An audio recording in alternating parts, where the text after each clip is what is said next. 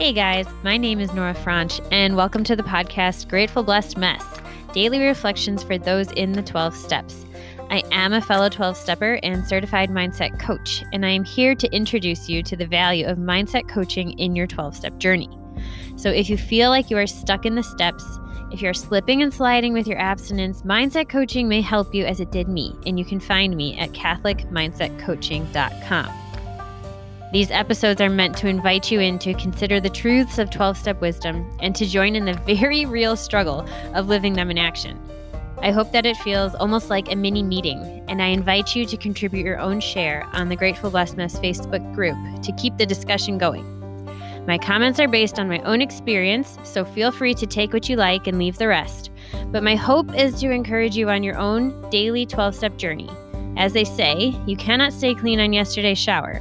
So without further ado, let's begin.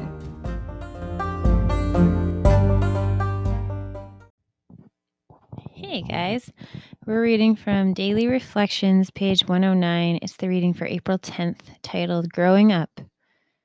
The essence of all growth is a willingness to change for the better, and then an unremitting willingness to shoulder whatever responsibility that entails, as Bill sees it, page 115. Wow, I need I needed to hear that today. Okay. Sometimes when I've become willing to do what I should have been doing all along, I want praise and recognition. I don't realize that the more I'm willing to act differently, the more exciting my life is. The more I'm willing to help others, the more rewards I receive.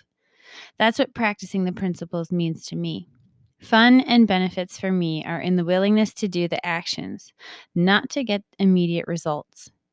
Being a little kinder, a little slower to anger, a little more loving makes my life better day by day. I like the pace of that last line there because that's been something that has been shown to me that I really need to do again, yet again, is is to pause, is to slow down. And so being a little kinder, a little at first I read it a little slower just in general, but a little slower to anger, like slowing down the speed that my thoughts race. A little more loving makes my life better. And this is what they're saying practicing the principles in all our affairs. I I just so connected to wanting praise and recognition for what I was supposed to be doing all along. Ah, it's so I feel it just feels so yicky. But I guess this is what it, it's an opportunity for humility because because that's my pride. Um, but it's also illogical. Like it just doesn't make sense. Like like if you I don't know, let's a silly example. If you were someone who never tied their shoes you just was like, no, I, I'm not going to tie my shoes. I don't want to. And so you walked around life, you know, tripping. Your shoelaces got dirty and frayed, and it, it just was very messy. One time they got caught in an escalator. It was a big problem. It was very dangerous. And then all of a sudden you had this big like conversion of heart, and you're like, I'm going to be a person who ties their shoelaces and you tie them and you do it beautifully. You even bought new shoelaces because the other ones are destroyed. And all of a sudden, you're like waiting for people to remark, like, oh, you're tying your shoelaces now. Like, that's wonderful. And, you know, a grown adult wouldn't.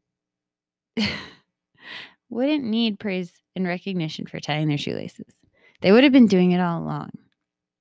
And so I think it is hard for us because and again, I'm sweep talking in sweeping generalizations, but I think we're I can speak for myself. I am a sensitive person. And when I do things that are hard, I have this big resistance to start things that are hard, like just internally, it's like, no. and so then once I've done it, I'm like, no, you don't realize how hard this was for me. But on the outside, someone's like, but that, that's that's what a normal adult does. And I'm like, it's so it's just it's like we in recovery, I think we get to learn to not minimize that little child in us that's like, no, I want to hear I did a good job.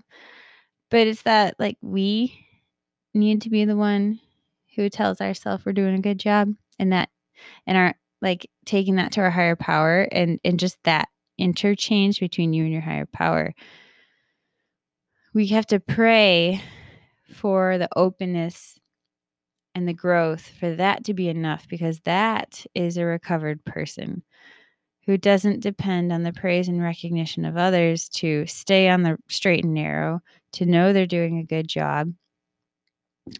And it's a hard thing for us. I think it's a very hard thing for humans, especially us in the 12 steps. And at the same time, it can sound so obvious on on the outside when it's something as simple as maybe tying my shoes. But then if it's something like actually, you know, speaking up about something that bothers me that you're doing, and all of a sudden it's not taken kindly, and I'm in shock because I'm like, wait, whoa, whoa, whoa. You're not allowed to have your own reaction. You don't know how hard that was for me to bring that up. I don't like doing that. I feel like I want to die inside. This is very hard. But that's the emotional immaturity that still exists in me. It's not fair to not allow another human their reaction, their internal response, just because something I did was difficult, but it's something that as an adult, that is within my responsibility to do, to speak up and advocate for myself and to do it calmly and politely and from a serene place with the benefit of the doubt that the other person is good and doesn't have malice in their heart. Um, so that's that's where I went with that. Growing up, coming from these emotionally immature places that still exist within me that then seek the the attaboy, the good job, the the pat on the back for doing something that I should have been doing all along, but I I just want to caution you too not to go to shame because that's another place we can take it. we either swing to anger that like why are you saying that that doesn't feel good or we go to shame where it's like oh i'm such a horrible human i'm so behind it's like no it's just that okay if this is hitting you one of those two ways it's like okay now you know. And that is a gift.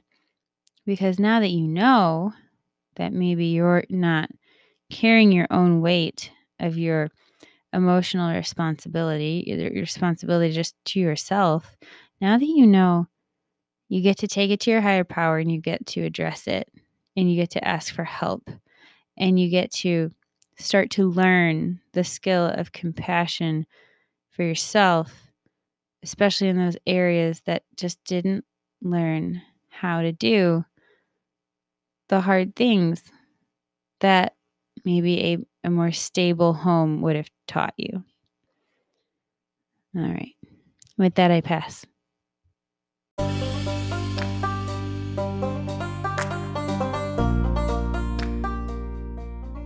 Thank you so much for listening to today's episode. If you feel that mindset coaching could help you on your 12 step journey, please feel free to reach out and find me at CatholicMindsetCoaching.com. This is not a replacement for 12 step work. This is something outside of the 12 steps.